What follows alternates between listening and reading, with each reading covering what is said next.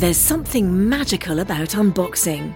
When you unbox BritBox, you uncover a world of British entertainment. Stream the UK's most brilliant series, including new and upcoming seasons of Shetland, Father Brown, and Death in Paradise. Plus, new originals like Payback, Irvine Welsh's Crime, and Archie, the story of Hollywood's greatest leading man, Cary Grant. Unbox BritBox and escape to the best of British TV. Stream with a free trial at BritBox.com. If debit is your go to card, Discover thinks it's time you get rewarded too. So check out Discover Cashback Debit, a game changing checking account with cashback on everyday debit card purchases. That's right, cashback isn't just for credit cards anymore. Whether it's a movie date, flea market find, or midday latte, you can start earning cash back. And did I mention there are no fees, period? Check out transaction eligibility and terms at discover.com slash cashback debit. Discover Bank member FDIC. Oh, come on. Let me ask you a question real quick. Do you ever want to live in a fantasy world where the most handsomest guy always ends up with a girl and he may have time traveled or been a secret prince, but no one in the story ever asks any questions? You can live on Park Ave with a salary from Mickey D's or walk from Denver all the way to New Orleans. But me, I prefer all the reality and the truth bombs drop from the crew at RTP. RTPU, you got what we need. Are a chore, but you keep us wanting more. RTPU, you got what we need. Cause roasting is your technique. I'm gonna tune in every week. Hey, hey. Laters, baby. But not too much laters. Cause you got what I need.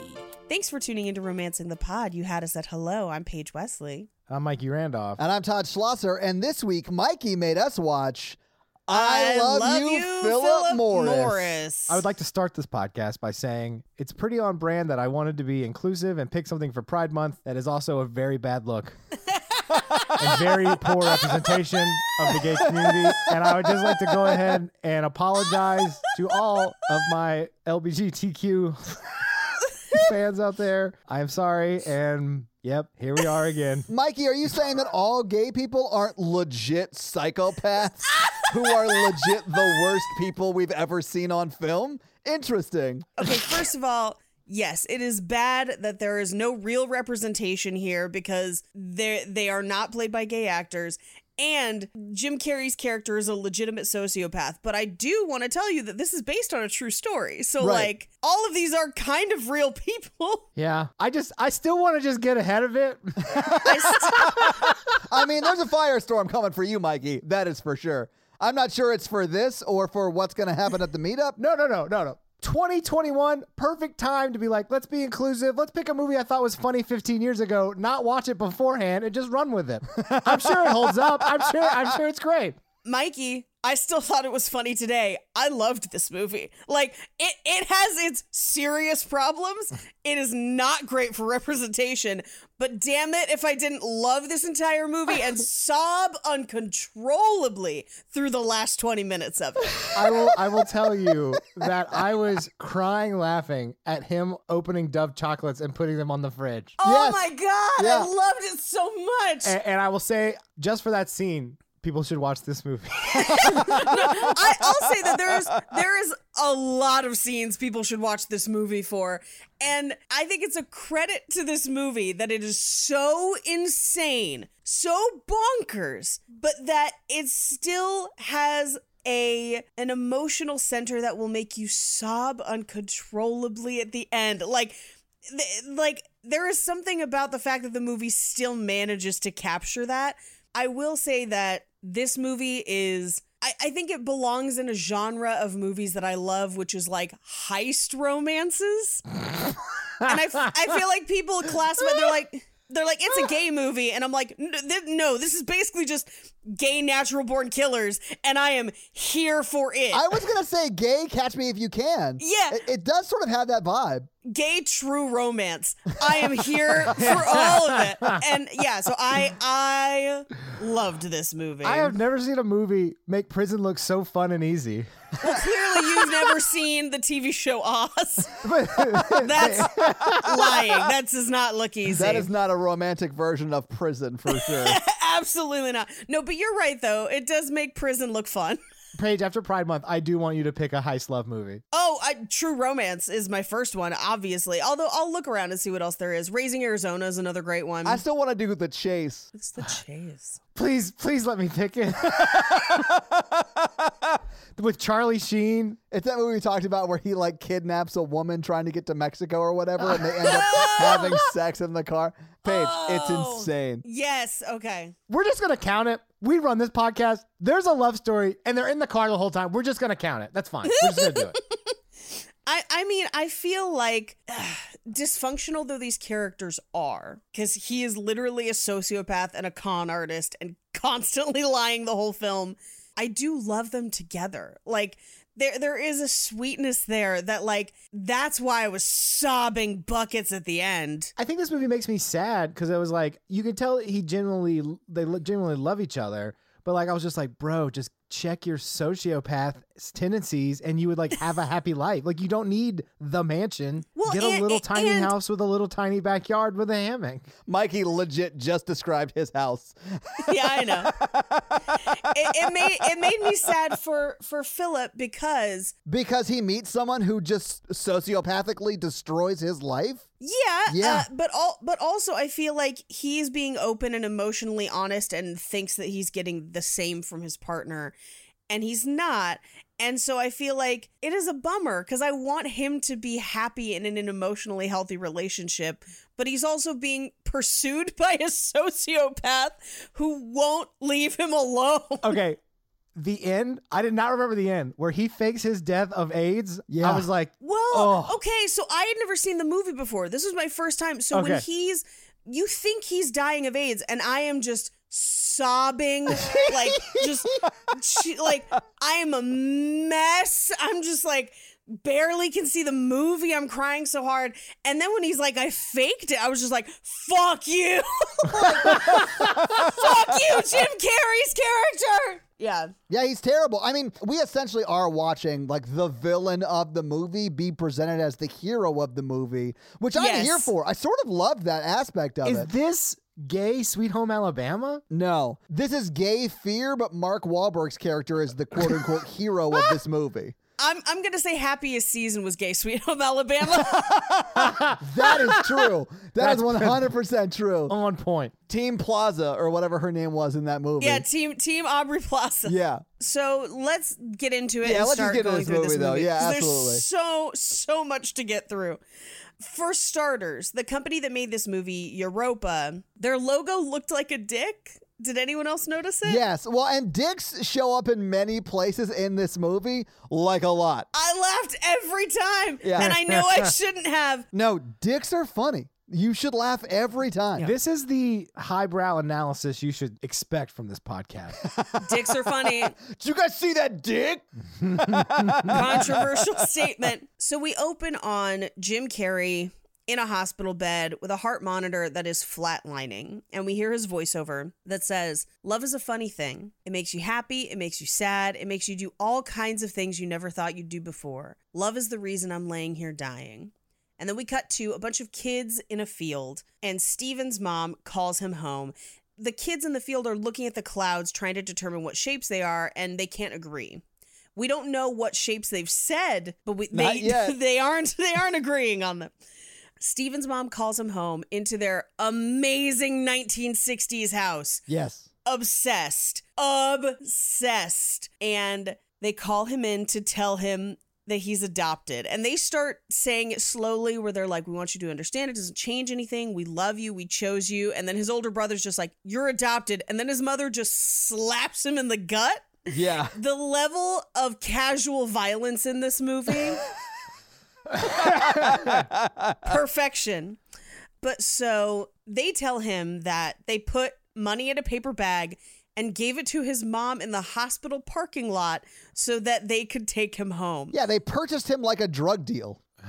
It's nuts. Let's say you wanted to do that. Like, where would you go? You just roll up down Dickerson Road and be like, yo, I need to buy a baby cash. I would just say roll up to the local high school and be like, which one's your pregnant one? Which one is your pregnant one? This is high school today. Which one's not your pregnant one? You can be the broker. Find me the one I want. Hello, MTV. Connect me with Teen Mom. 16 and pregnant and selling. They'll be like, Mikey, uh, did you impregnate a high schooler? No, no, no, no, no. B- I'm not a bad guy. I'm trying to buy the baby. Yeah, I'm just trying to buy that child. I'm a good guy here. I'm not a villain. I will say I, I have a lot of friends going through this right now where they are my age or a little bit older, and it's actually more expensive to have a baby than to potentially explore alternatives for uh like fostering or adopting children. Yeah. And a ton of people have gone through the foster to adopt system in California and have had really positive experiences. So if you're one of those people who like wants to have a baby, explore that option cuz there's a lot of people that need good homes and yeah. I'm just going to explore fuck it. around. And find out. I mean, you could do that too. That's up to you. If if you if you want to have your own, that's your choice. Mikey is single and looking to sire ladies. Let's do it. I don't super like that one. Hey, Mikey. Yeah. What's your stud fee? Oh, oh jeez. Oh no. If people started paying me for sex, it would be the weirdest reality that I've ever lived. It would truly be the darkest timeline. It would be that would have to be like a hell comes to Frogtown type situation. I just want that episode of Sliders where us three are in an alternate reality and people are trying to pay me for sex. Oh jeez. Like if I could pick two people to do sliders with, it would be you two. Honestly, same. I love small hamburgers. Well, we can see where Paige's mind is at. Let's just move on with the episode. what if we slid into a universe that only had large hamburger, like extra large hamburgers, I'm here for that, that sounds too.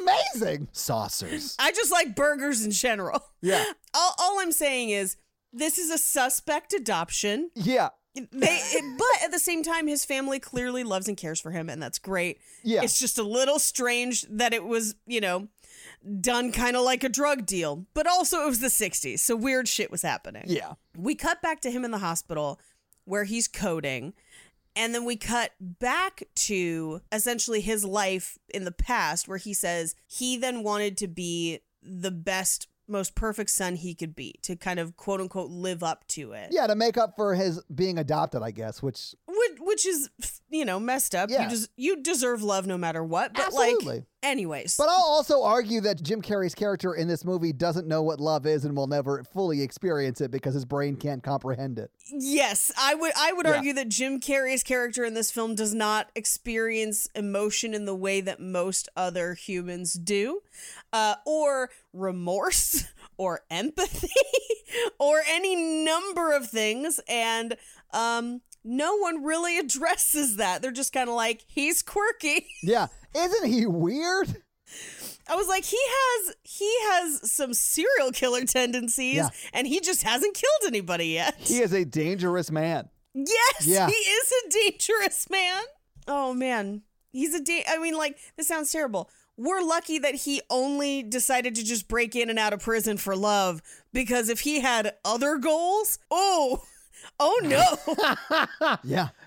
well, and he's clearly like super smart. Like if he wanted to be a serial killer, he would have been a very good serial killer. I am astounded by the things that he pulls off, Yeah. and so much of it is real. So much of it is things that he did. Did you look any of that up? Absolutely. Hell yes. Paige, I love you so much. Paige, I was so tempted to like Google, and I was like, no, no, no, no, no, don't take this. That's from. Paige's job. yeah, no, I, I I did some I did some deep Hell googling yes. and like God, I'm so excited for fun facts. the thing that I think he is so good at that that I think is so fascinating about him. He really harnessed bureaucracy. Like more than anything Yeah. else, he understood how people would not question things to just push things through, to not have to like slow down work. That blows my mind. The things he's able to do just by banking on people not checking and then being right. Yeah. wild. Yeah, I mean, he gets away with most of this stuff because people are mediocre at their job. Yes. Well, I mean, Yeah. but it's true. It is absolutely true, Mikey. One hundred percent. I, and when I, uh, this sounds terrible, that made me like the movie more because I Yeah. was just like, damn. Now, back into the movie because we'll Yeah. get into that a little bit later. Back into the movie, we cut to him as an adult and he's in the church choir playing piano. We see Leslie Mann in the audience. He is a police officer. We, we find out that that's his job. Yeah. And that he stole files to try and find his mother and brings those files home. Hang on, I, we have to talk about how he brings it up to Leslie Mann because, like, Well, we haven't gotten there yet. Oh, There's like two scenes before that. Yeah. Well, can we talk about his crazy hair though? Like, because when you first see him as an adult, I laughed immediately because his hair is it's so bonkers. Do you want to unlock a fun fact right now? Oh my Yes. god, yes, Yes. please. Jim Carrey shaved his own hairline back. Not he was not asked to do this by the studio. What? But he but he did it because he thought that Steven Jay Russell, who is the real life man that he's portraying in this Right. movie, was a more cerebral guy and he thought that's how he would present it, almost like giving him a bigger forehead. Huh. Yeah, Jim Carrey's a weird dude. I don't know if you know. Yeah, I, I did know that. Yeah, so like there are a lot of comics out there. I'd be like, man, I would love to just like hang out with them, get a coffee, and pick their brain. Jim Carrey is not one of those people for me. I would absolutely go to a gallery opening to see his paintings. He has very good paintings. But uh, yeah, I don't think I want to hang out. no, I mean, I just feel like he's the kind of guy who would talk you to death about like something very like weirdly specific that you don't care about and like would not let you say anything about anything you like. Like I just don't feel like it would be a good experience for anyone involved. I don't know. I feel like I'd have coffee with him if he asked. I mean, that's all I'm saying. Yeah, I mean, Jim, if you want to reach out, I would. Like, I, I'm happy for you to prove me wrong. If you're a fan, maybe, and want to like just get coffee and talk podcast shop, I'm fine with it. It's hard for me to make judgment because I feel like he had like a thing, like like a, almost a break, quote unquote breakdown, like a few years ago. But I feel like Yeah. No, his his girlfriend died by suicide. His ex-girlfriend died by suicide and it caused a, a pretty big I, I yeah. don't think I would like being famous or and not trusting anyone in your life and stuff like that. So I I, can't. I, it's hard for me to judge celebrities' mental health because I feel like they're in such a weird place. Not that I'm not shaming your joke here, but I'm just saying like I wonder what he's really like. You know what I mean? When people like let their guard down. Yeah.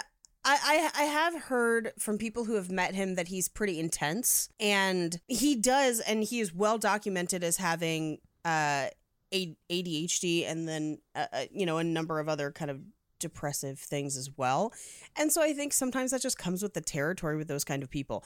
I I mean as a person with ADHD, I have definitely talked too long to people about cults or murderers or any number of things at Yeah, a party. same. So like I've been that person. I get it, but I I have heard that he can be very intense to talk to. Um but all that to say, he shaved his forehead for this. Wow, and and it wasn't to look more like the guy. Like when I was watching it in my mind, I was like, oh, this guy must like in real life because it's based on a real dude have like a super high hairline and sort of crazy hair. Well, I think there's some of that, and part of that is just because it's in the past. I mean, a lot of this is taking place late 70s, early 80s. Yeah. And that was more of the style. Now, the real Phillip Morris looks a lot like Ewan McGregor, which is crazy. Really?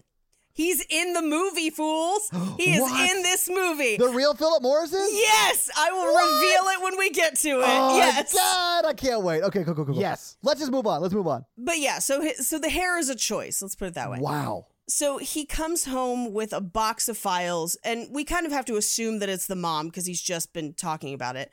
Um, and he goes upstairs to put his daughter into bed. Steffi is her name. And he plays like "Got Your Nose," and he's he seems to be a very loving Yeah. father. He's like a he's like a loving, goofy kind of dad. Like that's Yeah. sort of the dad I, I kind of want to be one day. yeah, yeah, yeah. You know, just like making her laugh, like letting her know she's loved and all that stuff. Yeah, absolutely. And then he goes into the bedroom with Leslie Mann and they're praying before bed. And this scene made me laugh till I almost peed because of just the things that she is praying about.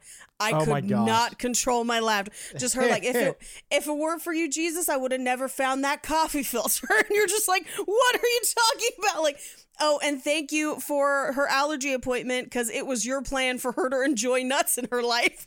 I was losing my mind. I love Leslie Mann a lot. I think she's a very good comedic sort of actress. And she like she just goes so hard at being this like super religious lady that it was so Yes. funny. And then Jim Carrey also like, all right, let's done. And then, oh, oh, we're not done. Oh no, I thought we were done. really, we're gonna talk about nuts now. Like it was just so he was so funny too. Like the oh. whole scene is very very funny because of their like dichotomy there. Growing up in the deep south, I will tell you, Yeah, Mikey. I have been witness to many prayers such as this. Oh, same. That's why it was so funny. where I giggled my ass off. And like, you know, some prayers are good and it's very serious. Very so you gotta keep your eyes closed. But, but like, I once watched someone thank Jesus for finding like coins in the sofa. yeah. So you just gotta open your eyes, see if there are any kids who's not closing their eyes, so you guys can giggle at this prayer Yes. together. Yeah. oh man. We cut it literally smash cut from the prayer Smash to them right. having Yeah. the strangest sex ever. And I think oh, is it strange? it's oh. super strange. Is it weird to talk about pulling paperwork about your birth mom while you're balls deep inside Leslie Mann? My my favorite thing is when Leslie Mann is like, "That's interesting, but I think you should think about it at another time." yes. Um, but also, I think this movie does a great job of before they ever tell you he's gay. Oh God, that reveal got me, dude. I lost it so hard at that reveal. I was like, oh my God, that's amazing. 'Cause- oh, I'm so sorry. I'm so sorry. I know we'll get there. I felt like every like as we're seeing him with Leslie Mann, there's something unnatural about it. Where you're just like, Oh yeah. this isn't right. this is there's something not I mean, he's clearly just quote unquote like banging it out. Like it's just like he's not super into it. He's just doing it to be doing it, sort of a thing. it reminded me of the room. Oh hi, Mark. Oh, hi Mark. If you've ever seen if you've ever seen the room, I mean, that's a rom com, right? Oh God, if we could do the room one day. Yes. Oh, Uh, he but in in the sex scenes in the room, he's just he's a little too high Yeah. where you're just like Absolutely. is, is, is he is he boning her stomach? What's going on? And the same is true in this movie where I'm like try, where I'm just like this doesn't work. It's not I don't know. And I'm sure it was just so they could get that shot without him hurting Leslie Mann. But like Because he is going pretty hard. so oh my god well and he's got the the headboard that he's like pulling on as he does it so Yeah. it's it's like noise and motion it is it's one of the funniest sex scenes i've seen in a long time It is I very funny. Yeah. The the only thing maybe a little funnier is the one in Dolemite is my name but this is pretty close so uh, he tells her that he's got the files. They go downstairs and look, and they find out that she lives like in their neighborhood, and they're both drinking just full glasses of milk. Yeah, which seems bonkers, but like Paige, I would imagine, and you're on the record as enjoying some toast coitus. Yes. a cold glass of milk with some toast coitus is not bad. Uh, my my husband will often do that. Yeah. I don't. Well, he's got to got to get that protein back up. Bro, warm, warm cookies and milk. Well, I I typically don't drink milk on its own. Yeah, me either. Me either. I don't. It's usually not in my house. I don't buy it because I don't drink it enough. Uh, I we buy a little bit of milk for cereal, and then I'll buy like larger quantities of milk to make cheese. But like, yeah, I, ra- I rarely just drink milk. Jake will, but I I don't really. Um, so it was, but it's that very kind of quote unquote innocent like. Look, they're drinking milk and like, you know, it's a family. She's going to make cookies Yeah, even though nothing in this is right. like just Hey, she takes that all really well later on. I kind of love her character. me too. and I she- wish we got more of her, to be honest. I do too. And and there are parts of this where she is she says some insensitive things about him being gay, but at the end of the day, she also remains his friend and is one of the few people that I think he can be honest with throughout his life because he'll call her to be like hey i'm changing phone numbers she's like oh you on the run again and he's just like yep and she's like all right well just let us know what the new number is Yep. Yeah, she's like, "When are you going to settle down, you crazy man? Well, have fun." When you don't have to worry about custody, I mean, you know, you're Yeah. able to have better friendships. yeah, probably. Well, she also Yeah. she knows all of his boyfriends, which I think is really Oh, that's true. telling because and it's not in a a mean way where it's just like oh hi Jimmy like or oh hi Phillip. No, she So often asks about how they're doing. How's Phillip doing? yeah. Yeah. Which to me suggests that either A, they've hung out, or B, that she is well versed about it and is invested in his happiness in this relationship, even if it's not with her.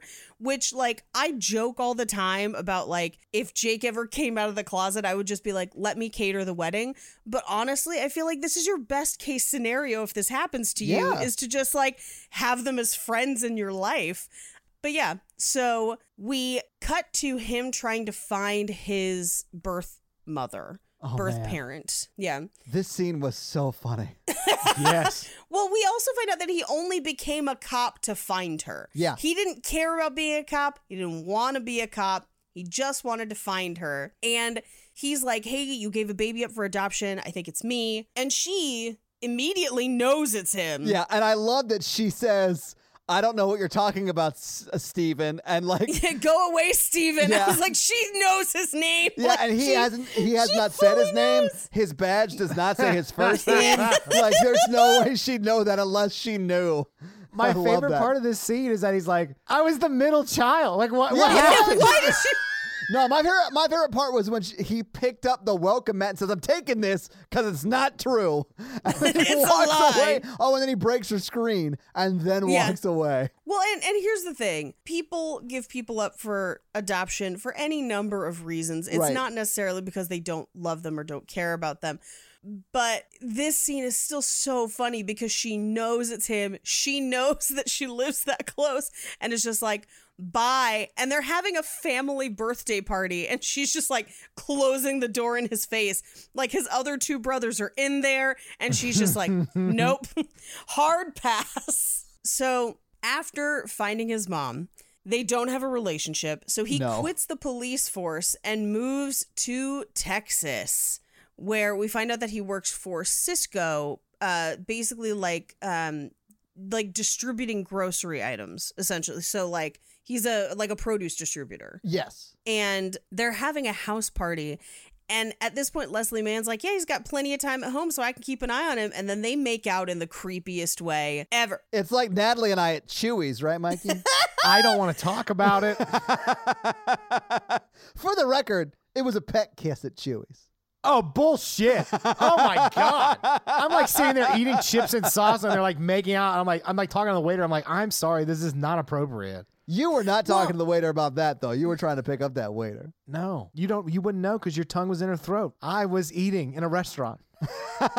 I was eating in a mouth. Oh. This this Gross. this makeout scene is just that step too far more than you would do in public to the point where it seems like you're trying to convince other people. You're like, "Oh yeah, we have sex all the time." or you're trying to like convince yourself, Paige. Yeah, that too. Um, because our very next cut is to an intense sex scene. Oh, yeah. Where we're only seeing Jim Carrey from the waist up. And then we cut down to reveal that he's having sex with a man that is not Leslie Mann. And he's like, and it's a much more passionate, natural feeling sexy. Oh yeah, I mean, no one's clothed in this sex scene. He is like beads of sweat. Like he's going at it. Yes. And he's like, Did I forget to mention I'm gay? And and of course he has not. Through this the whole movie, we have maybe, you know, theorized, but this is the first time he's mentioning it. Right. And he's like, have been as long as I can remember. And we cut back to the scene of those children in the fields. And they're like, look up, I see this cloud, I see that cloud. And he just says, I see a wiener. It's a man's wiener. I see it. There it is. And it cuts up to the clouds. And it is just fully It is a dick. cloud dick. Yeah. It is a cloud dick. Oh. Did they? It looked real. Like, did they? Did they go look at clouds until they found a cloud dick, or did they? no, CGI that it? is absolutely CGI. Mikey, it's a CGI dick, bro. I'm gonna cumulonimbus on her back.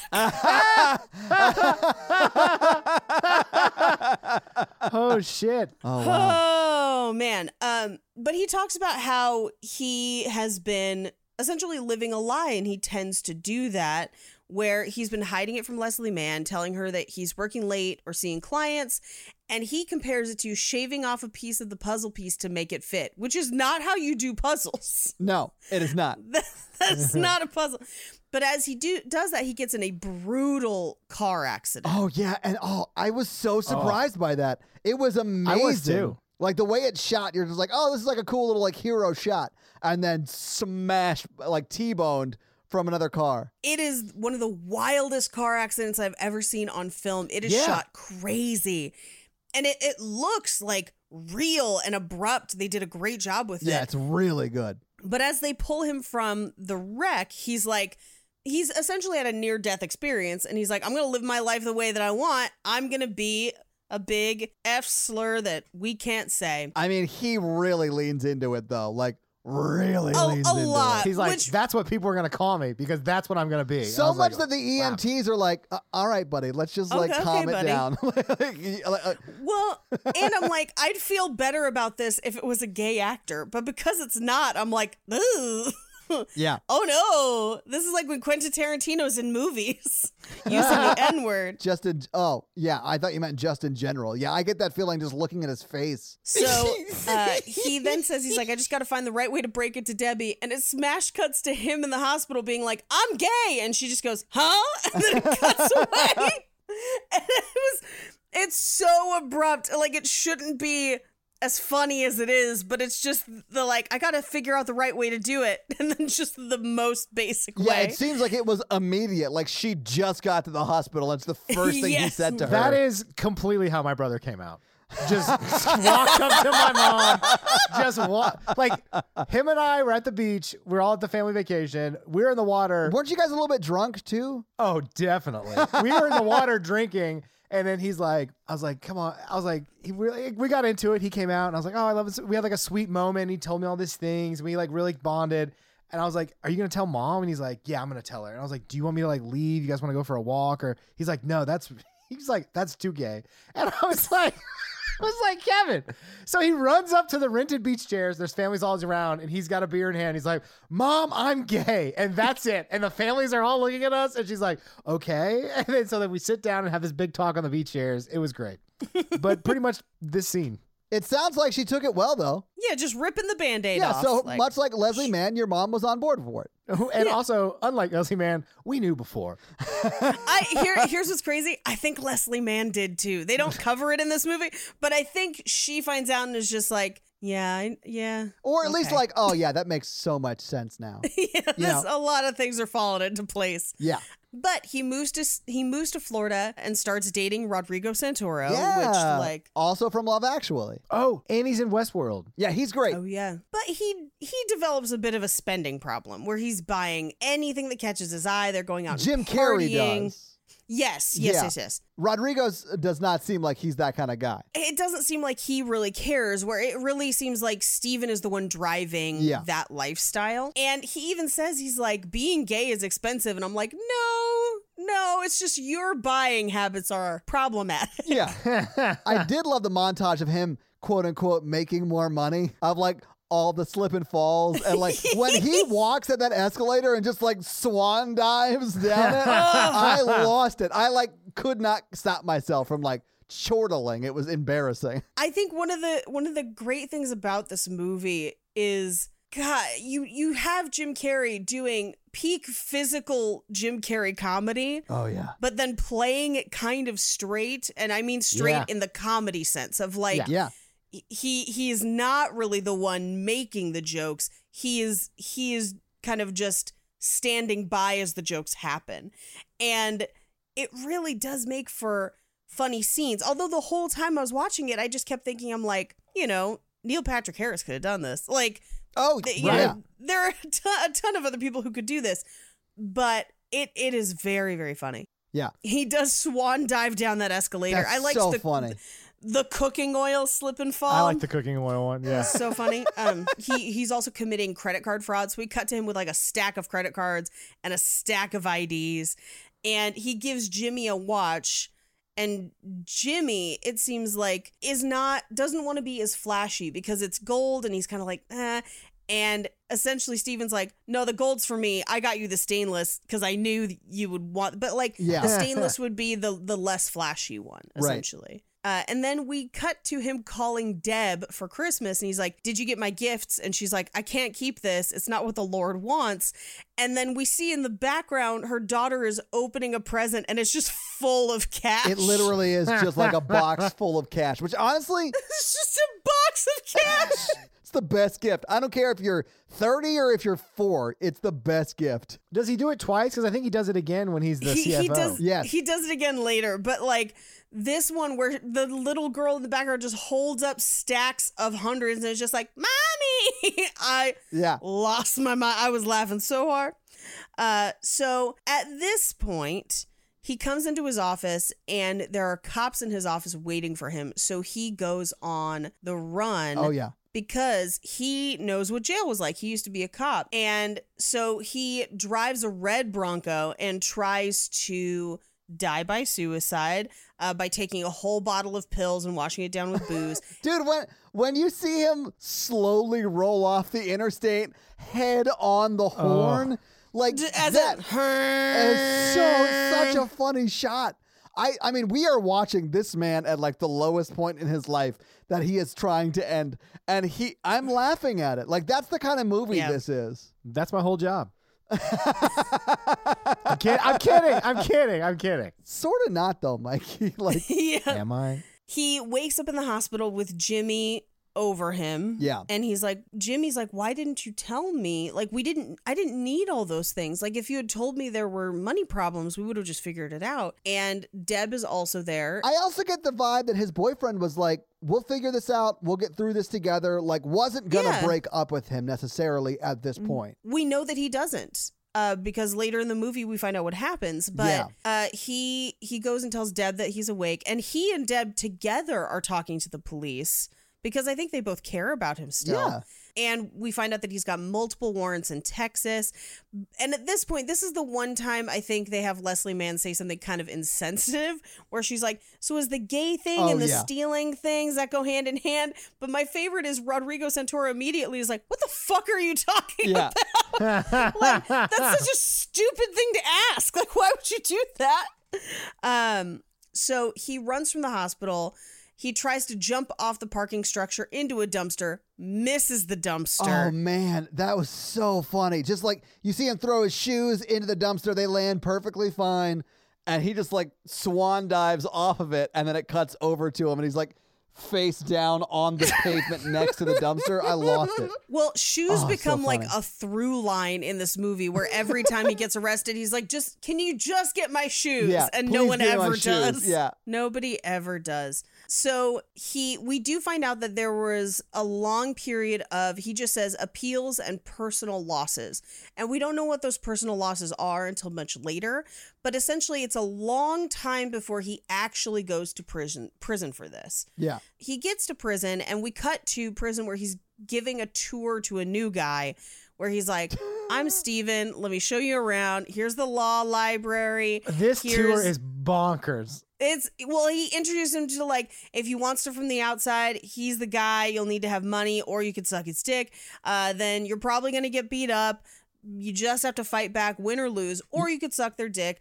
Or if you get something from the outside cookies brownies whatever if you want to get it you can suck that guy's dick or pay for it and if you need anything just ask me and the guy's like do i need to suck your dick and he's just like uh, that That'd would be be great. great Yeah, thanks. that would be great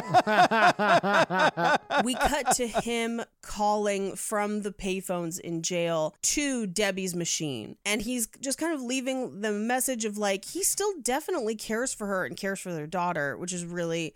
I, I do like their friendship. I really I like do. it a lot too. Yeah. But as he's on the phone, he looks through the window kind of into the yard and he sees Ewan McGregor's character, Phillip, uh, sidestep a fight. Like somebody's like getting shivved on the ground and he just kind of sidesteps it to keep doing a crossword. Yeah. He's like slowly walking through what looks like a cafeteria sort of place. Yeah. Yeah, it's like a like a courtyard or something. Yeah, Yeah, yeah, just yeah. doing a, doing a Food court. crossword.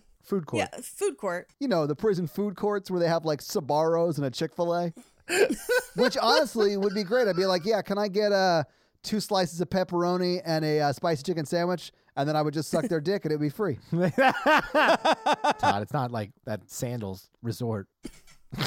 Is there a Sbarro at Sandals? I know. I was like, God, I hope so. there's gonna be one when we do our meetup there. oh, oh, I've never been to a Sandals. This would be nice. I would do a like vacation meetup, like just tell our, all of our fans that we're gonna do like one live show from Sandals, Jamaica, or whatever, and they can sign up if they want. I'm not opposed to this. I, I, I'm I will go 100% on on vacation whenever. Yeah, We we joked about doing cult pod camp and getting a camp to do like a cult podcast camp, uh, and it is surprisingly affordable, but logistics are tough. So yeah. That's why I want to go to an all-inclusive resort. Camping sounds terrible. Have fun with the Cult no, podcast. no, no, no, but like like a church camp where they have like a cafeteria and cabins and whatever. Oh, I have a great location for that. I know of a great location for that. No joke. Can they have weed there? I mean, sure. Yeah, see, that's the thing, because there's a ton in California where we can have weed, but then everyone would have to come to California. Anyway, so uh, he approaches Ewan McGregor in the law library. He finds him reaching for a book and he hands it down to him. He lies about being an attorney. Yeah. And at this point, uh, Phillip, Ewan McGregor's character, tells him that he has a friend with AIDS and he's trying to get him some real help, but I don't even know what I'm looking for. I don't even know where to start. Yeah. Yeah, and, and Steven is like, you need to contact this committee.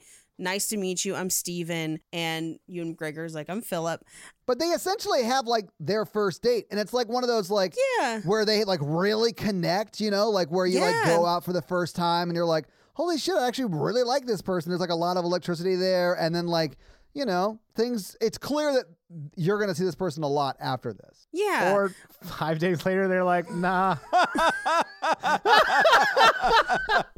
Mikey, I was so glad you put your phone down and started paying attention because Mm. I was setting you up for that joke. I mean, I'm Mikey, here. have you have you considered like you know breaking a ton of laws to make sure that that person can have a personalized jet ski? No. Yeah, Mikey, I think the problem with your dating life is that you're just not committing enough credit card fraud. About those checks later, though. Yeah.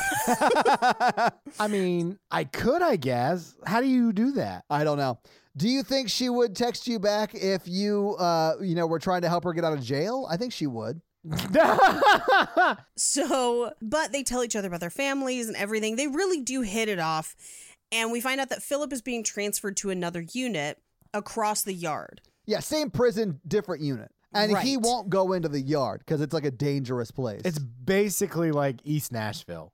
Yeah. yeah, like if I was still dating and someone was like, "Yeah, I live in East Nashville," I'd be like, "Unmatch." uh, Santa Monica, that's too far. I just made Kate really mad. Our head mod Kate, who lives in East Nashville. It's it's basically like a, it's it's like long distance at that point. Yeah, absolutely. I mean- am not gonna cross the Cumberland to go on a date with you. you crazy? I mean, the yard is is dangerous for him. Yes. He's, he he could get Yeah. jumped. He could get hurt. So uh-huh. that's why he doesn't go. So we cut to they they end up having to go to the different units. But before they do, Steven is like, "Hey, you're important. Essentially, like mm-hmm. this is important. This is destiny." Yeah. So Phillip goes to his cell, and as he basically just first sits down in his cell, he gets a note from the janitor or the the inmate who's working as the janitor Yeah. finds out that Steven has left him chocolate in his little toilet paper roll. And they essentially write letters to each other back and forth It's for so three sweet. months. Yeah, It's they become like pen sweet. pals. Yeah, it's adorable. Uh, you know, you just half expect him to show up later and be like, I wrote you every day for a year. It is sort of like falling in love like at Civil War times. yes. Well, and they, we we get snippets of some of the letters that they're writing, and it's one of those things where it's kind of played for comedy because it seems like such simplistic stuff. But those are the kind of things that you write somebody when you're Oh, first yeah. falling in love with them. No one wants to open up their phone and be like, "Here's all the text I sent the girl I was dating yesterday," because that Right. shit is not something you share with people. Mikey, I really want to go through your text all of a sudden. I want to go. Through I want to text for you. Uh, you Mikey, I'd let you see my texts. Like, there's nothing it's- crazy in my who- texts. Who do you want to see texts from, Mikey? Right now, I will show you one person's. You text. guys live with them. It doesn't count. If you, uh, fuck all y'all. Yeah, because all the shit you're talking about that you have to text these women that you don't live with, I just whisper in her ear. While she's sleeping. Yeah. It's so weird. There you go. anyway, so at a certain point, the letters stop coming for a couple days. And so Phillip asks the janitor, like, is there anything? And he just says, I ain't no DHL. You got a fucking tracking number, motherfucker. I It was so funny. That that might be my favorite character, honestly. Dude, the way he takes that beating because he said he'd play the whole song, I gained so much love for that character in that moment. I'm a man of my word. My word is my bond. That's my bonds. So funny. Oh, I lost it. Well, the cell opens and it's Steven. So like he hasn't had any letters from him, but he managed Steven managed to get transferred. And he's like, How did you do this? I know a guy, I took care of it. I'm gonna take care of everything.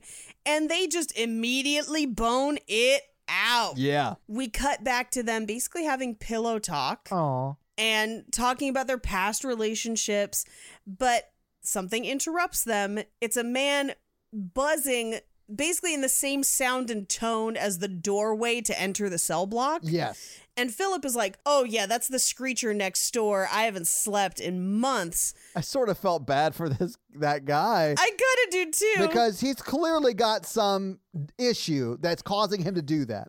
Right. And then Steven arranges for him to get like the shit beat out of him. Well, we smash cut to him being beat up the next day Yeah. by someone who doesn't know him. So people are like, well, clearly somebody paid him. Yeah. So Phillip sees it and goes back to his cell and is like, Did you have the screecher beat up? And he's like, Well, you hate that guy. And he's like, Yeah, I did. But like, that is the most romantic thing anyone has ever done. You are so amazing. Yeah, you think he's going to get upset, but he is not upset about it. He's not upset. No, I heard that guy wailing. He needs a beating. yeah. He probably needs medication. Yeah. I think he was doing well. Okay, if he was mentally ill, yes. Yeah. But some people, in especially in corrective situations, they hold on to any power they have, and power over people can sometimes means just upsetting them, and it makes them feel like they're in control of something. So they just he could just be a person just really wanting to piss everyone off. Well, that could be, and if that is the case, beat his fucking ass. But I would need to know. I would need to know first. Violence is never the answer. Earplugs are the answer. Can you get earplugs though? yeah, you just have to suck You a get the guy's dick. commissary. yeah. Oh. anyway, we cut to they're back in the cell. It's finally quiet, and they pass a note to Cleavon, who is the the janitor. Yeah. In the cell next to them because they want him to play a song and they end up having to pay him $10 to do it. Uh, and their agreement is you got to play the whole thing. Yeah. And he just says, fuck you. My word is my bond. Like, I was going to play the whole thing anyway. Why would you think I wouldn't? Right. Like he's offended So- by them saying that, clearly. Right. So he plays the song, and Phillip asks Steven to dance, and he doesn't want to dance, but eventually he gets down and dances. Yeah, he acquiesces and gets off the top bunk and starts, you know, dancing with him. So they end up dancing and kissing. We get like a montage of them watching a romantic movie at movie time. Like like 40s romantic movies. Like yeah, and and Yeah. they're like cuddled up, and then as we cut forward, there's another prisoner just jerking Oh my it. god, I laughed so hard. I was like, there's only one person in here watching this movie correctly. Yeah. then we cut to we cut to the cafeteria where Steven has arranged for them to have surf and turf, like sh- steak and shrimp Yeah, in the so cafeteria. Uh, we cut to them shaving together in the shower, and then we cut back to them kind of kissing and dancing in the cell, and we do hear the corrections officers being like, "Hey, it's lights out. That means no music. You got to turn the music off." And Cleavon next door is like, fuck you. My word is my bond. And they're like, if you don't turn it off, we're going to have to come in. Fuck you. And he basically cusses them out until they raid next door. And you just, as they're slow dancing over the song that keeps playing, you just hear him over and over. My word is my bond until you hear the taser. Yeah, they tase the shit out of him. Oh, Oh, my. God. But it's like this like really romantic scene with a horrific beating during it. Yeah.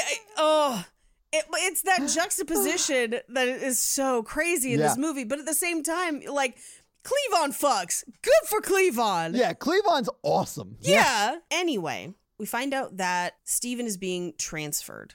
Yeah. I mean, pretty abruptly. It's like they're cuddling in their cell and then boom, Yeah. he has to go. Well, and it's because they found out that he paid the people who beat up the Screecher. Yeah. Uh, so Phillip basically chases through the hallways through the yard. He goes Yeah. out onto the yard, even though he never goes out on, onto the yard to catch the bus before it leaves. And from the bus, And this is the only character development we get in the entire film from any character. That, I mean, that is true. That's so true. because, because even when Steven's like, I learned this, but it really just means that he learned another way to grift people. Yeah. So they yell from the bus, I love you, I love you too. Yeah. And Steven says, We'll be together again soon. I promise. I love you, Phillip Morris. yeah. And we watch as the bus pulls away. And he says in voiceover, Those are the longest three months ever. I wrote to him every day. And then after I was released, he basically gets out. I don't know how he got out first, but whatever. Well, I mean, he had clearly been in there longer. That's, That's true. true. That's true. He goes to the nearest thrift store. Uh, the taxi driver basically witness witnessing to him about our good Lord Jesus Christ the entire trip there and back because essentially he leaves the prison, goes and buys a suit, then comes back as his lawyer, Yeah. as Phillip's lawyer. Which here's what I couldn't get my I couldn't wrap my brain around in this movie.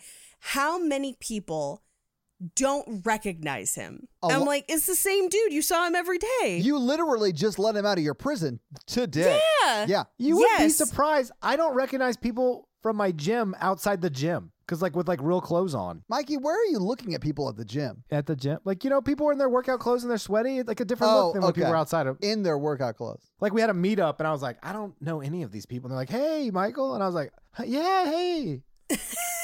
Mikey, are you okay? What kind of gym do you go to that you guys have meetups not at the gym? Mikey, did you join a cult? Yeah, Mikey, you're in a cult. You've never like made friends with people at their at your gym when you're like Mikey, I've never made a friend ever. Are you kidding me? Except for that one time with that truck. we all like went out we all like made plans to go out to dinner and like you know like the guys were easy to recognize but you know you can't recognize I don't know Eh, whatever Eh, fuck all If y'all. you can't recognize uh, the women at your gym when they're not in gym clothes, you're not looking at them in the face while they're working out. People look very different showered put together and oh. Any anyway, yeah, we gotta move on to save Mikey's. Yeah, I don't even look at him. I'm like throwing up in the corner cardio's a bitch sometimes, man. I I know. it. Yeah, So he comes back to Phillip. He's now Phillip's lawyer, allegedly, although he's not a real lawyer. It's very catch me if you can, where he's practicing law without a law degree. Right. Well, actually, catch me if you can. He does have a law degree. Well, he does pass the bar. He passes the He doesn't have a law yeah. degree, but he doesn't pass the bar in this movie. Steven doesn't. Yeah. But he's filing motions. He gets a letter from the judge. Like he has figured out how to game the system. And we cut to him having a phone call about it and then returning to his job at like a deli counter where he's just like, My boyfriend's getting out of prison this week. And the bagels in the oh, basket yeah. next to him are in the shape of a dick. I love how We just like knocks it over so he doesn't to look at it. Like that was so funny to me. Oh man. Um but then he shows up at prison and he has the early release order and they let Phillip out. Yeah. And so they have a release party and Phillip introduces him to one of his old neighbors and basically says she's having a trouble with her building. Uh, is this something you could help with legally? And he's just like, sure, why not? And she's like, I'd happily pay your fee, is what she says. Right. So he goes to court. He has no idea what he's doing, and he's losing this case. Oh, yeah. And he demands to be seen in chambers. He goes into the judge's chambers and he's like, I think you know exactly where I'm going with this. And then just kind of stares the judge down. And the judge is like, Are you talking about Marshall versus Chow? And he just goes, That's exactly what I'm talking about. And the other the other lawyer's just like, Damn it! Like Yeah. the one thing. Yeah, like the one way they could win this, the judge gave him. Yep, yep, yep. Uh, so he leaves and he's like, I did great. like, let's go out. I'm paying. So we cut to he brings Phillip into their fancy new apartment, and Phillip is like, How are we paying for this? Like, what's going on? And he just says, You let me worry about the money. I'll I'll take care of it. Also, we're going on vacation.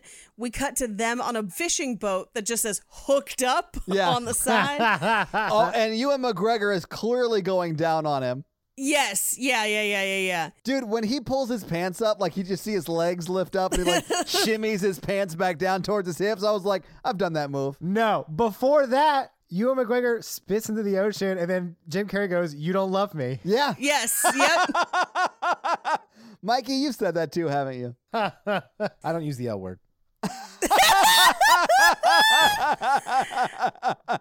The L word is Listerine, though. He doesn't use Listerine. anyway, in voiceover, we hear him basically say, With Phillip, I felt strong like I would never want for anything again. So I wanted to make sure I could give him everything. Basically, he wants to just pamper him. yeah. And so he needed a real job, something dependable, no more scams. So he interviews at a company uh, owned by a man named Dan Lindholm, who has like a bunch of space shit in his office and is like, Oh, were you an astronaut? He's like, No, NASA's too political. Basically. Yeah, I, got the vibe that he worked there and wanted to go to space, but never got selected to go to space, and then started this company, right? And he's like, I don't want to talk about it. But his lobby is full of NASA shit with a picture of him in like a NASA uniform. Well, my favorite is that that Steven is just like, really, you don't say. How do you crap up there? Oh, and then he goes into detail about it. yeah, yeah. So he pulls up his resume and is like, your level of experience and prior education, you're head and shoulders above the rest. I called all of your references, and we cut to Steven is pretending to be his own references. Right. Which So, honestly, people do it all the time. Yeah. Constantly. So they give him a job as the CFO. the fact that they give him such a high level position without like really vetting him blew my mind. Well, and he's got like a corner office, he's got stacks of files, and we cut to a board meeting where it seems like he is out of his depth. I loved this turn though. I loved it so much because you're like, oh, was the, good. The, the, the jig is up. Like they're they know now that he's been there. They said they, he's been there three months. They're like, Yeah. he's through that quote unquote like ramp up period, you know, where you sort of give someone leeway because they're learning the business. Yeah. Probationary period, yeah. Like you're just sure he's gonna fall on his face, and then he like crushes this meeting. It's so great. He does. And he basically stands up and gives a presentation about how they're making a ton more money than they expected in Q3. And he says he's going to show them how he did it, and he cuts away from it. Yeah. So we don't actually know what he told them. Uh, but we cut to his office, and his boss is like, Hey, important question. Do you play golf? Great. I'm going to kick your ass next week. And we cut back to his apartment where he's telling Phil that he has to go play golf. Yeah. and Phil's response So funny. I mean, there are gay dudes that play. There are gay people of all variety that play golf, I am sure. But his assertion that golf is essentially, you know, in in more words, straight people shits. Yeah. Is so fun. Where he at one point is like, "Why don't you just eat pussy if you're gonna play golf?" Which is nuts. I was really hoping we get Mikey to recite that line. Nope. I'll get you to say it one of these days, Mikey. Nope. we cut to him playing golf and he's terrible at it. He finally gets it up to the green, but he's been cussing the whole time, which is oh. kind Oh. of like a big no no in golf. It's so funny though. Like shit fist fucker. Like he's saying some Yeah. crazy shit. It's so great. well, and he walks back up out of the sand trap and is like, Pardon my French, my mom smoked during pregnancy. but then we cut back to the apartment where Phillip is kind of alone. I do get the impre- impression that Phillip is kind of lonely, where he feels kind of neglected, where Steven's out doing all this stuff for quote unquote for Phillip that Phillip didn't ask him to do. And Philip is just kind of left around the apartment by himself to eat Dove chocolates and put their messages on the fridge Yeah. because I, it's it's one of those things that is so strange, but at the same time kind of sweet, where it just makes you like him even more. Yes. When he reads that one message and then like holds his heart Yeah. and then puts that one on the oh. fridge. Oh, It is so cute. Ewan McGregor does such a great job in this movie. I just wanted to give him a hug. I know. I wanted to pick him like- up and put him in my pocket. He was so sweet. You poor, poor man. I know. Like- Your life is currently getting destroyed by a sociopath, and, And you, you have don't no know idea. it. Yeah. Yeah. Exactly. So Steven puts on a tux. He's going out to a work gala. And promises to be home early. But at the work gala, they're like, "Hey, are you married?" And he's like, "Oh, I'm engaged, but she's at work." Yeah. So he's he's lying about his life again. And we cut to him back at the office the next day. He tells a lawyer joke to the secretaries, and we watch it just like spread around the office till it gets back to him at golf.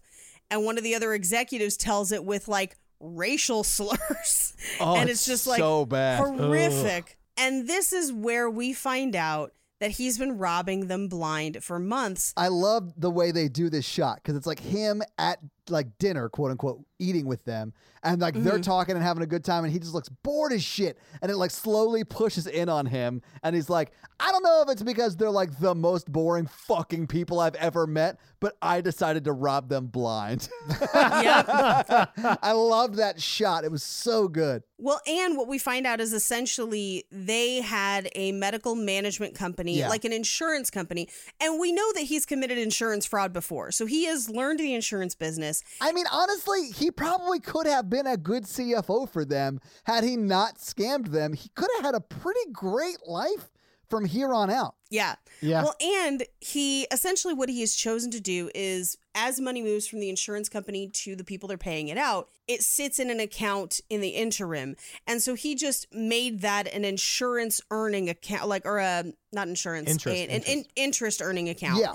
And he's just skimming off the interest. But because it's so much money, he's basically getting rich just off the interest. And he's only taking half of it, which is even crazier. So, like, he's putting half of it in as earnings for the company. That's how he's doing so well as a CFO. And then he's taking the other half and embezzling it. Right. So he and Phillip move into a fancy house because he told them he got a Christmas bonus in July. And Phillip is questioning these things, where Phillip is like, this seems. This is weird. And then he'll distract him with something like matching jet skis and matching Mercedes convertibles. And he pulls that convertible up to work, blasting music right up next to Larry. And being that flashy makes Larry suspicious. Well, he's also sort of a dick about it. He's like, "Oh, did you get the three series? Yeah, it's a Yeah, really yeah, yeah. practical car." Like Yeah, he's talking mhm. shit about his. It's a Mercedes, right? Like, I, It's a Mercedes, yeah, yeah. it's a nice car. It, it may not be a soft top convertible. By the way, never buy a soft top convertible. He's a con man. He's supposed to be well liked. I think it just wears on him to be at the same place so long. Because once people don't like you, they will look into you and try to destroy you. yeah. I honestly think he gets so bored because perhaps he's just like super smart and gets bored easily that like he like sabotages his life to like have to move on to something that he's not bored by. I don't know if that that may be too I would like, say you're on to something with the sabotage, but probably not because he's bored. Probably something else. like fair. That's fair. Mm-hmm. But he comes off as like a genius in the movie. Like very very gifted at con artistry. And here here's the thing. A lot of the things that we see in this movie happened in real life. Yeah. So yes, he is that smart. Yeah. Because he pulled it off, you know? So Larry's looking through all their numbers and finally finds a page with a dick that also has a dick. It's a dick with a dick drawn on it. That reminds me of like, uh, God, what was that movie? Uh, Superbad.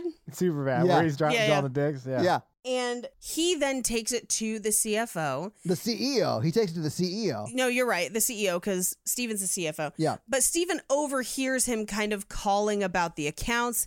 He knows that he's literally about to find out what happened. So Steven just leaves, withdraws a ton of money. He calls Leslie Mann to be like, want to let you know I'm changing all my numbers. And she's just like, Oh, did you do it again? I mean, you should really stop doing this, but give us a call from whatever your new number is. Yeah, from prison probably. and his boss calls from the office and he's like, Hey, uh, where are you? I'm at the office. Are you coming back? And he's like, No, I'm not coming back in. And I think we'd both know why. Which is a baller move Yeah. to be like, I'm not coming back in because I embezzled from you. Bye. Thanks for your millions. Bye. He gets to his house and people keep calling. And Phillip at this point is just like, Something is up. Yeah, and literally like the day before in the movie, Yeah. uh, Phillip was like, "Hey, you're not hiding something from me, are you?" Like they have Yep. that sort of conversation, and he gives him a chance to like come clean in a way that like still holds the relationship together. Uh, and Right. Jim Carrey's character does not take him up on that. And then, of course, literally the next day, this happens. Yeah, and Phillip literally runs and drives off in his car. Yeah. Steven tries to, he tries to pack all the money and do it, but then the police literally get him right as he's leaving. Yeah. And he basically says, There I was again, keeping secrets and living a lie, and I tend to do that. And I don't blame Phillip. I have to get him back because of something my ex boyfriend Jimmy said. And this is when we cut back to finding out what happened to Jimmy in between the time when he missed that dumpster Yeah. and then actually went to prison, there was a long period of time there. And we find out that during that time, Jimmy slowly died of AIDS and he basically watched it happen. Yeah. And it's incredibly sad. It and it's yeah. it's this scene of like, I know I'm gonna die, but I want you to be happy after I die. Yeah. And it's crushing. It is You're just very like, sad. oh. Um, but he basically takes that to mean that it is Phillip and that he has promised to treat him okay, so he has to get him back. So while he's in the back of the police car, he asks them to bring him Phillip's insulin. And as soon as they hand it to him, I was like, oh, he's going to fake his death, like Yeah. immediately Yeah. because he essentially just injects himself enough times to make his blood sugar drop so that he goes into a coma. He injects himself like eight times. Like when He could have died. oh, so it's a miracle he didn't. But yeah. this is the second time when going to jail, he has done something that could have put his life on the line, you know? yeah, he he does not seem to care. No, he does not. I did sort of love it though, because the cops hear something, turn around, and he has the syringe like sticking out of his Yeah. arm. And he's like just like spitting stuff out of his mouth, trying to breathe and stuff. Oh man. He's foaming in the mouth in the back seat. Yeah. He wakes up in the hospital, chained to the hospital bed. They take him back to jail. of course he's chained to the hospital bed. This guy's a Yeah. genius escape artist, con artist. Like, yeah, chain him up. My favorite is they set him down on a bench to have him booked, and we cut down the benches. They're like, "What'd you get? What are you in for? Grand theft? What are you in for?" And by the time they turn, he's already in the elevator, escaping again. like with the cleaning crew. Yeah, and then the elevator opens back up, and they've already brought him back. Yeah.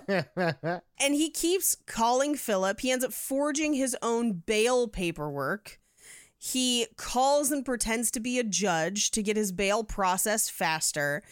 And he gets essentially he gets out and they immediately bring him back. So like it doesn't last. They immediately catch him. Uh, but then he has someone hit him in the face with a phone so he can go to the infirmary. Yeah. He takes a guy's ID card. Then he breaks a Sharpie into the toilet so he can dye white scrubs to be green, which is so smart. I love the way they cue that up though, because he's like, I like your green scrubs. And then you see him making his scrubs green. Yep. And then he just walks out. He walks out using an ID card. Yeah. And he gets recaptured at a local motel and he never gets to keep his shoes. I love that. Um, we cut to him back at jail where he's passing out sandwiches and steals a walkie-talkie so that he can pretend Oh to be an God. this is to so be funny. he can pretend to be an undercover cop Yeah. Where the only clothes they can get him are like hot pants and a flame shirt. but he just walks through the walkie-talkie and they're like fucking vice cops, man. like where they're just assuming assuming he was undercover as a sex worker basically. He gets out, he pulls up to what is an adorable little house Oh yeah. in a limo with a suit and a bouquet. I love how he sidesteps the gate. It's so Yeah, he just- so he just walks around funny. it. Yeah, it's so funny. And Phillip is basically like, "Hey, fuck you." Yeah, you destroyed my life. Yeah. And he did. Yeah, you put one of those accounts in my name, which makes me a co conspirator, and now you're here at my house. How am I supposed to argue that I didn't know if you're like coming to pick me up and everything? Yeah. And they have this argument, and by the time they finish, the police are there, and Well, now he's they're. like, wait a minute, you're not even a lawyer. Are you not? Are you a lawyer? yeah, you lied to me about everything. Literally essentially. everything. Yeah. And he did. He did lie to him about everything. yeah, He well, did. he's a terrible guy. Well, and now they're both back in booking for jail, and he they're having he has a very very kind of sad but serious conversation of like our whole relationship was lies. I don't know who you are, and I don't even think you know who you are. Yep. Because you are just whatever somebody needs you to be in the moment. And we get in voiceover as they take Phillip away to his cell block and Steven away to his because they're going to two separate ones. He says, That was the last time I ever saw him. And maybe they are right. Maybe my whole life was a bunch of lies. And we kind of intercut between both of them back in prison. And he basically says, maybe I've lost track of who I was, and maybe this is why my mom gave me up for adoption. Maybe she knew, which is impossible. There's Yeah. no way she knew. That child was a baby. You can't tell if they're a sociopath at that age. Yeah. But we see him not really eating in the cafeteria. We see him barfing in the toilet and losing just a ton of weight. I mean, it looks like he might have contracted AIDS. Like it looks like that. yeah, It looks. does. Yeah, it it's does. very convincing. He sells it really well. he sells it really well because we cut to the doctor who's basically like, "Hey, your T cells are bad. It, you probably don't have long to live." Yeah.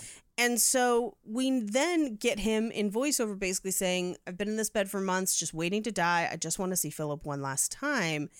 And we find out that the message gets to Phillip in jail. And Phillip basically runs to the infirmary, but he's not there because he slipped into a coma. And he's conscious now, but very sick. It's just a matter of time. Yeah. And we're cutting between like hearing kids outside the window and him hearing his mother's voice.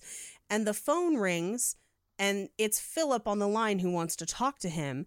And Phillip has this like so sad speech of like, I know that everything you did was because you loved me and I'm sorry, but like, and you're just like, oh, God. It is Like, super no. sad. It's like one of those like, hey, I still sort of hate you, but I cannot deny that I have and will always love you. Yeah.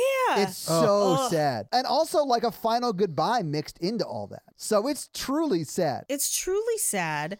We also find out in this call that he tested fine, which means that, like, where did he contract it? And I think the implication is maybe Jimmy and it was latent, but we don't know.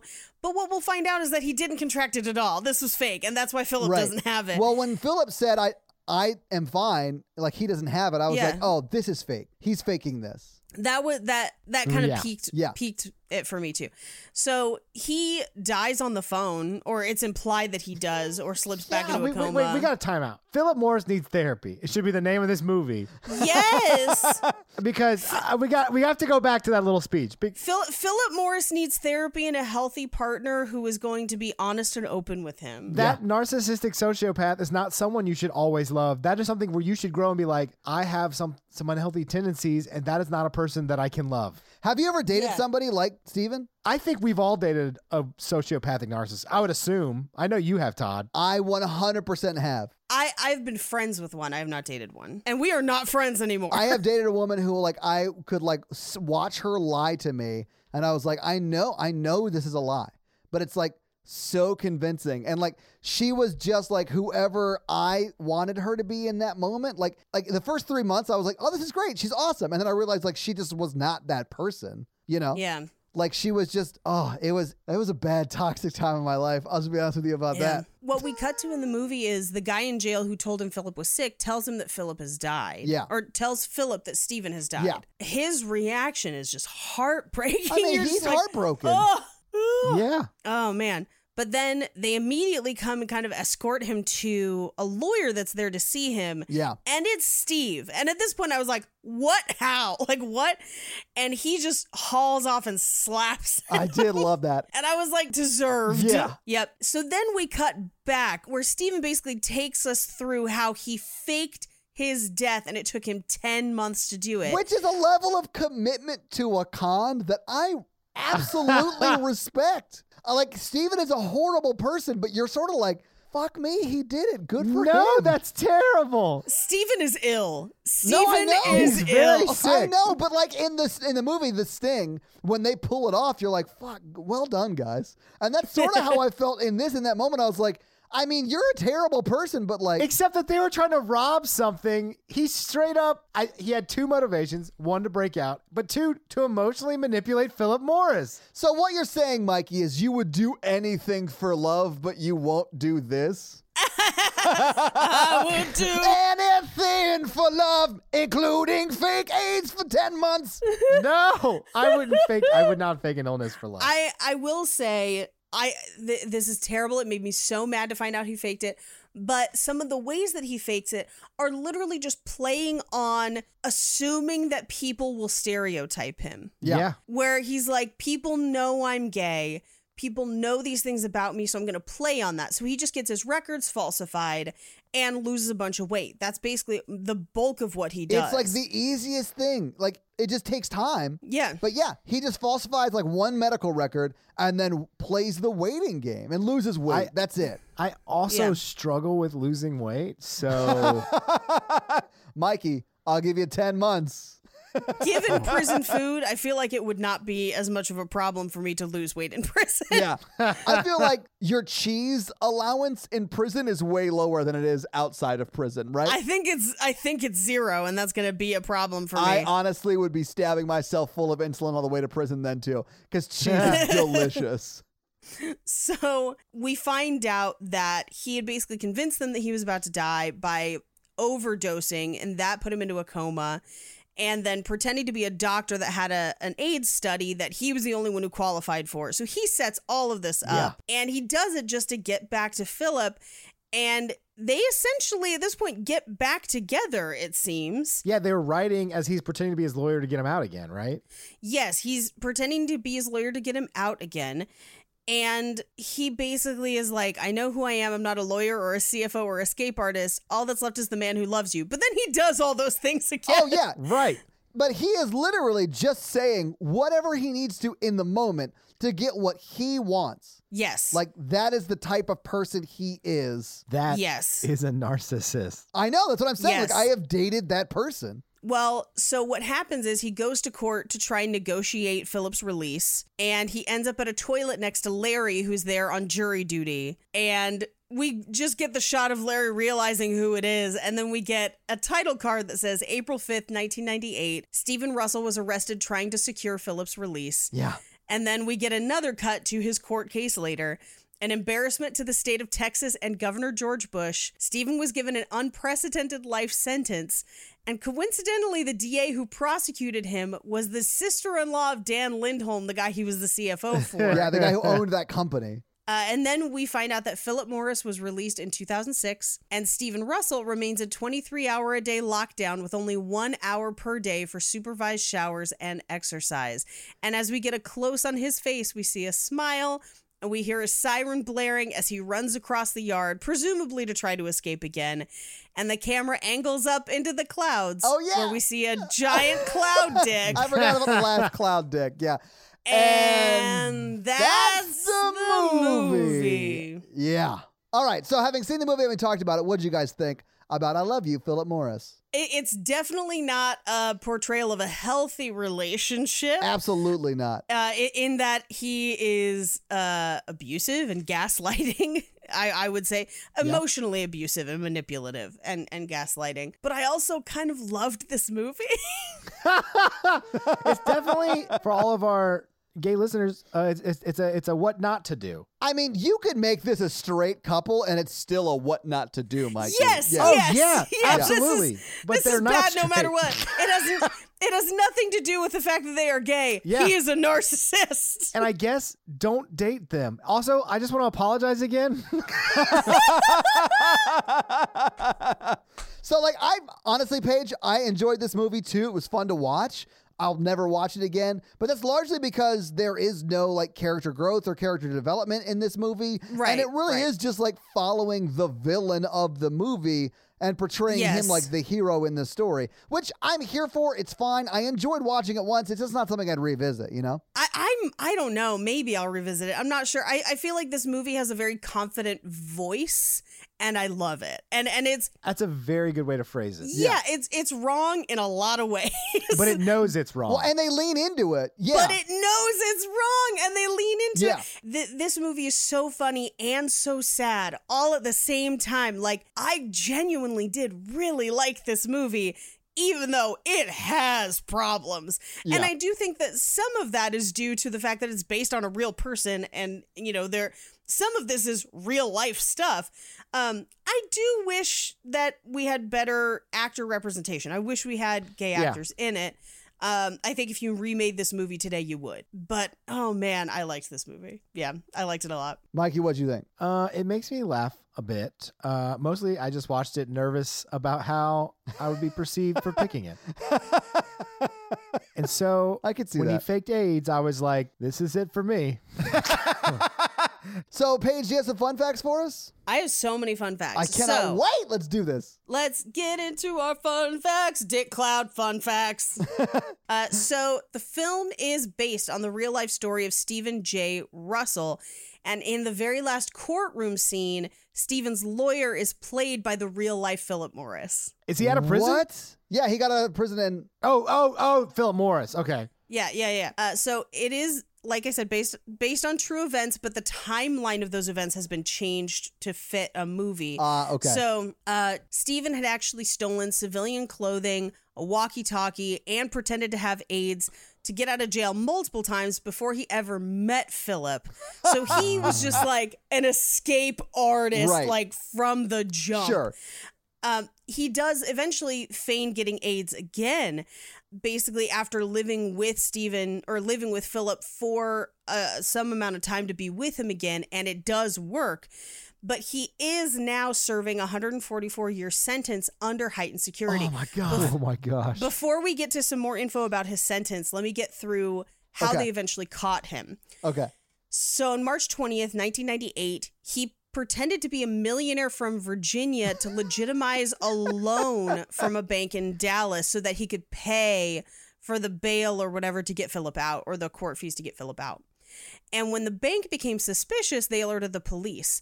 When that happened, he pretended to have a heart heart attack and was transported to a chicken farm. What? That's not where you take someone with a ch- with a heart attack. I don't know why or if that's a euphemism for something, but that's all I was able to find. but he he was placed on security watch. I imagine this must have been in some sort of hospital or something. Sure. He's placed on security watch, but while he's on security watch, he impersonates an FBI agent and he calls the hospital on his cell and tells them to let him go. So they release him based on the phone call. Yep. Uh, but then U.S. Marshals track him down in Florida, where they arrested him on April 5th, 1998, when he went to go retrieve a fax at the courthouse. And he was sentenced to a, a total of 144 years in prison, 99 years for the multiple escapes, and 45 years for subsequent scams. But as of 2010, he is on 23 hour lockup, only having one free hour a day to shower and exercise. And his maximum sentence date is March 13th, 20- 2113. So 2113 Oh, he ain't making that. except that he became eligible for parole on December 15th, 2020. What? well, he's not. He's he's a non-violent offender. It's it's definitely a weird area. I don't think he should be out though. Oh, like, man. no, Yeah, I like- don't. I don't think he's doing good. He was. I mean, he's he's a dangerous person is what I would say cuz he is he his capacity for defrauding people is insane. But yeah, so while on set cuz they shot this in New Orleans uh, at the Orleans Parish Prison, one of the extras who was dressed as an inmate was arrested by an actual jail guard after leaving the set to go put things in his car. oh, that's so funny. So he was stealing from the Um, set and got arrested by a, a guard who was like an extra? No, he just went to like put his like wallet or They something thought in his he's car. escaping. They thought he was escaping the prison. Oh my god. Oh, I thought you like I thought you meant he was like stealing from the production or something. That's No. wild. Uh, so Steven tells Phillip that Friday the 13th is his lucky day, and several of the key events of the movie are shown as happening on Friday the 13th. I noticed that. Yeah. Yep. So during the scene where Jim Carrey walks through the police station asking how people are doing, this is the very beginning when he's a cop. Yeah. One of the extras replies with shriveled and to the left, where it's like how they're hanging. Which is from Liar Liar. It's from Liar yeah, Liar. yeah, yeah. I noticed that. I was like, did they just Yeah. reference Liar Liar? They did. They did. That's awesome. Um, in the scene where he jumps off the parking lot rooftop where he's trying to get into the dumpster. the ledge that the ledge that he's standing on says no jumping. um, and there's a huge section of the movie where they play the song "Marriage of Figaro" by Mozart, and it's a nod to Shawshank Redemption, which plays it as well during some of the prison escape moments. so, that, like, that's the kind of stuff that I'm like, this movie knows exactly what it's doing, Yeah, and it it's hilarious. But those are our fun facts. Well, thank you for those truly amazing fun facts, Paige. Let's talk some box office. Wait, wait, So- wait, wait, hold on. Wait, wait. Are they still together?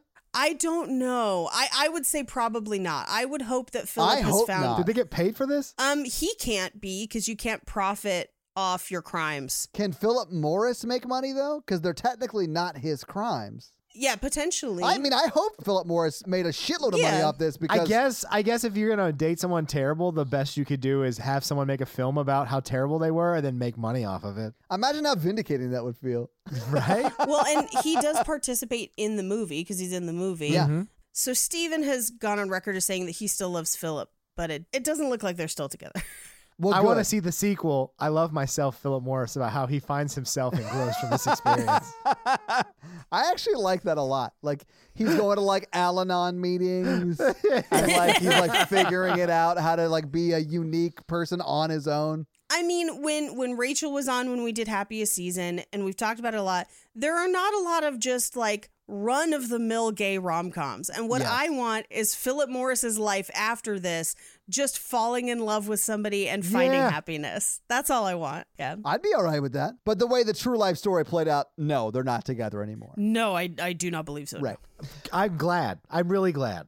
Well, let's talk box Mm-hmm. office. So, what do you think the production budget was for I Love You, Phillip Morris? It came out in 2010. 2010. Yeah. I'm gonna say this was a 10 million dollar movie. Okay, Mikey, what do you think? I'm gonna say 15. Wow, you guys are literally on either side of it. It was a $13 million production budget. Nice. Yeah. So, very, very good guesses there. But it came out December 3rd, 2010, and it was 28th the weekend it came out. I don't see this doing well at Christmas. Yeah. well, okay. So it's not a Christmas movie. I don't think they released it because they wanted it to be a part of the Christmas push.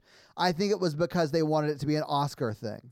Well, I remember that this was a big deal at the time that it came out, where people were like, "Did you hear about this movie about the this gay guy that keeps escaping prison to be with the guy that he loves?" And I was like, "That sounds like an amazing story." And then I just didn't see it at the time, but I remember that it had a lot of buzz. Yeah, you and everyone else didn't see it.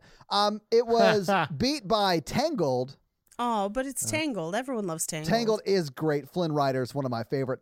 That was number one that weekend, and then the next one, number two, was Harry Potter and the Deathly Hallows Part One, and then Burlesque, Unstoppable, and Love and Other Drugs were your top five. Then there were like 25 other movies, and then I Love You, Phillip Morris. So, what do you think it made in its opening weekend? And I will give you a heads up: it was only in seven theaters.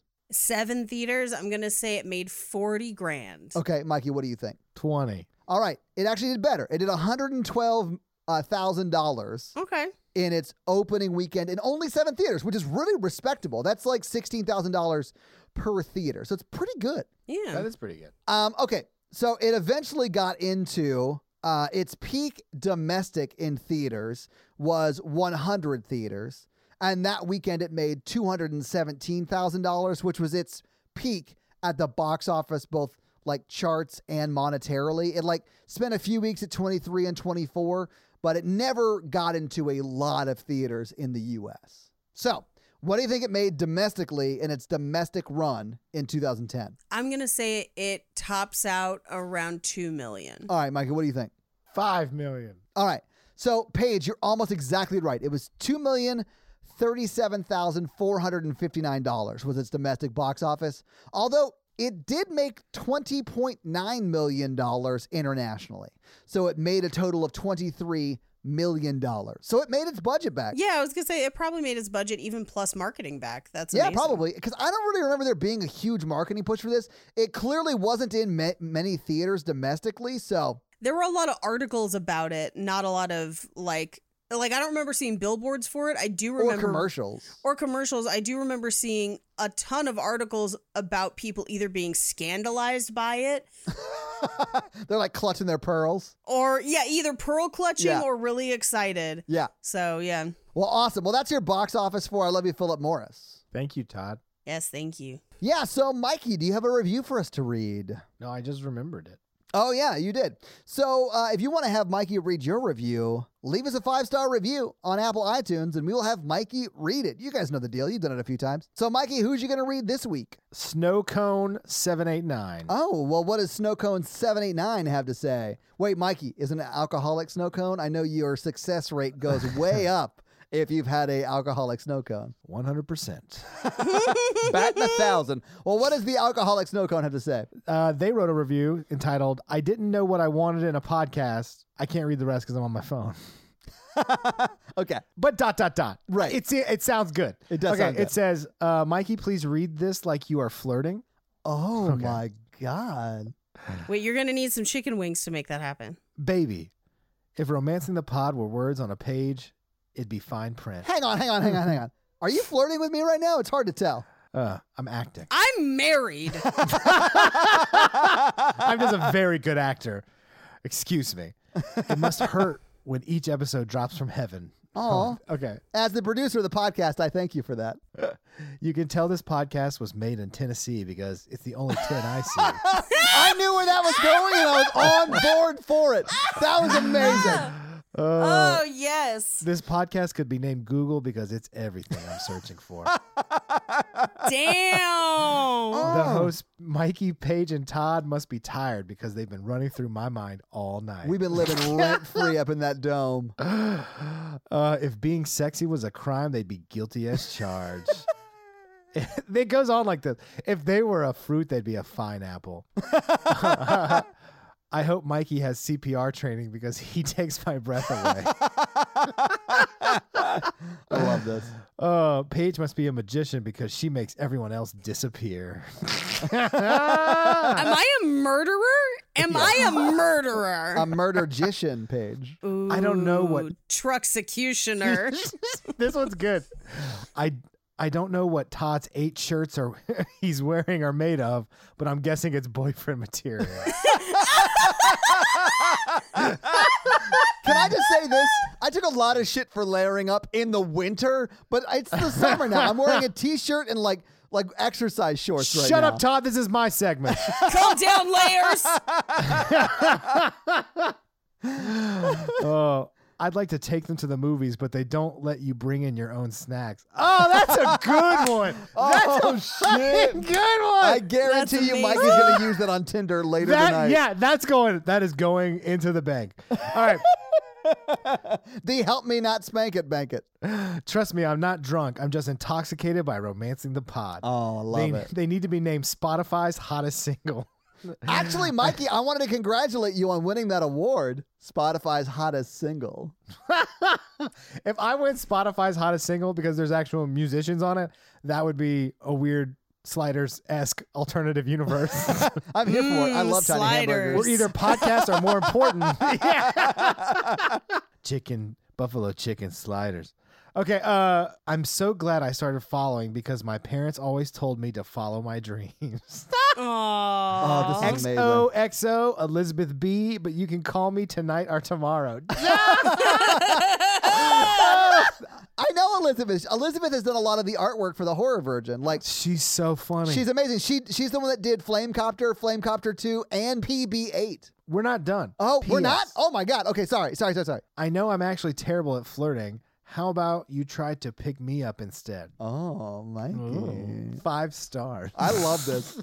I think this, I, I actually remember this now because Elizabeth asked me in, I think it was Discord, when I asked for thirst tweets, she just said, Can I just leave a thirsty review? And I was like, Yes, you can. so I'm glad, D- Elizabeth, thank you so much for delivering. This was amazing. Oh, so, guys, if you want to leave us a five star review, it does not have to be quite as thirsty, although we do appreciate thirsty reviews. Feel free to leave us thirstier Yeah. reviews for Mikey to read and blush at. Someone include the P word in a in a review, please. yes, please include that in a positive review. I'd love to see how they work it in. All right. This week, Mikey, you made us watch I Love You, Phillip Morris. I did. Next week, I believe, is my week. Yes, it is your week. Yeah, okay. Mm-hmm. Sorry. I honestly sort of never know. But I knew what I was doing for this month because it was Pride Month. And I think, You're always after me. Just remember that. Mikey, that's expecting me to remember something that I clearly am not capable of remembering. uh, anyway, I watched this movie the first time when I was in high school. And I remember not laughing once the entire time I was watching it because I was like, oh my God, this is so next level genius funny. I was like, my brain like could not comprehend how funny it was. I had to watch it a second time literally later that same day to like really like sit back and enjoy it. And that's The Birdcage. Yes. Oh. Yes! I have not seen this movie in probably 10 years, but I remember really thinking this movie was next level funny. It was so funny in the moment. but yes, I'm very excited. It's going to be great. so your homework for this week is to get Wine vermouth drunk. I think Oh, it's vermouth. vermouth yeah, drink. vermouth drunk. and watch The Birdcage. So, um, yeah, guys, if you like this power thruple that we have here on this podcast, make sure to check out our other podcast, The Horror Virgin. And that is the only other podcast that Mikey and I are on. But Paige gets around, and she is on two other podcasts. Black Card Rehab and Cult Podcast. So, guys, definitely check out those because they're amazing. If you want to follow us on social, we are at Romancing the Pod Show yes. On Instagram, and we are at something else on Twitter. Who I just have never taken the time to learn It's it's just romancing pod show because they have a character limit and it's show S H O like Showtime. it. So, guys, uh, check that out as well. And if you want to follow us all individually, Paige is at Rampage Wesley everywhere, including TikTok. Except for Twitter, where she is at Paige Wesley. Mikey is at M Randolph24, and I am at Todd J Awesome everywhere. And guys, we got a P.O. box. So if you want to send us some love letters or whatever you might send to a P.O. box, it's actually not a P.O. box. It's like a regular street address. It's pretty awesome. It's 6688 Nolensville Road, number 108 34, Brentwood, Tennessee 37027. So send us some stuff. Yeah. That's going to be it for us, you guys. I'm Paige, I'm Mikey. And I am Todd. and you complete us. To completion. Toodle pip. Laters, baby. Bye. Bye.